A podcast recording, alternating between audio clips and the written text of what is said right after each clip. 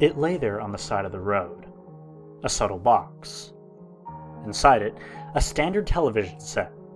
Nothing extravagant, but very nice. A sign is attached, and it reads Free.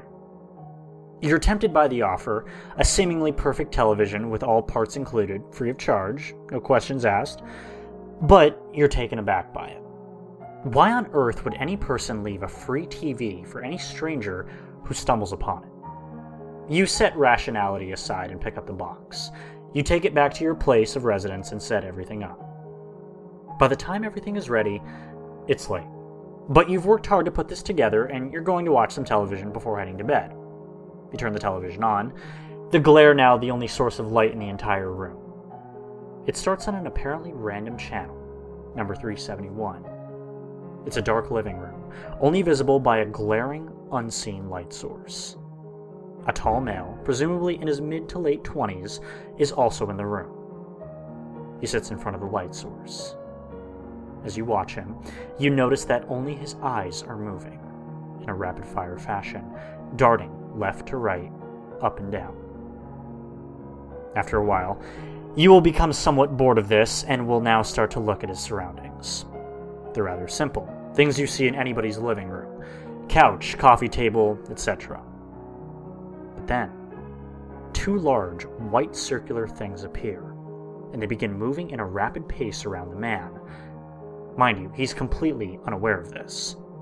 You're intrigued by these things and cannot help but stare at them, wherever they may lead you. Eventually, the man is attacked by this thing, and the screen goes entirely black, with no glaring.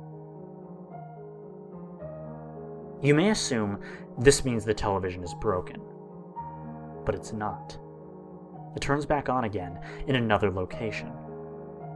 This time, a rather large woman is sitting on the edge of her bed, looking at the glaring light source, and her eyes are darting in the same fashion as the previous person. The same thing occurs two large white circular objects appear and go in several directions behind the unsuspecting woman. You again follow them and cannot help it. As in the previous video, the thing attacks the woman and the screen cuts to complete darkness. The same process occurs three more times. But then, just before the final video, a small red light turns on from the top of your television set, and the final video begins to play. In this video, you see yourself, and you're sitting in your living room, moving your eyes rapidly in front of a glaring light source. And two large, white circular objects appear and move at the fastest rate ever. You cannot look away now, and just before the thing is going to attack you in the video, you're jumped on by something. Something large, jet black, with two large white eyes.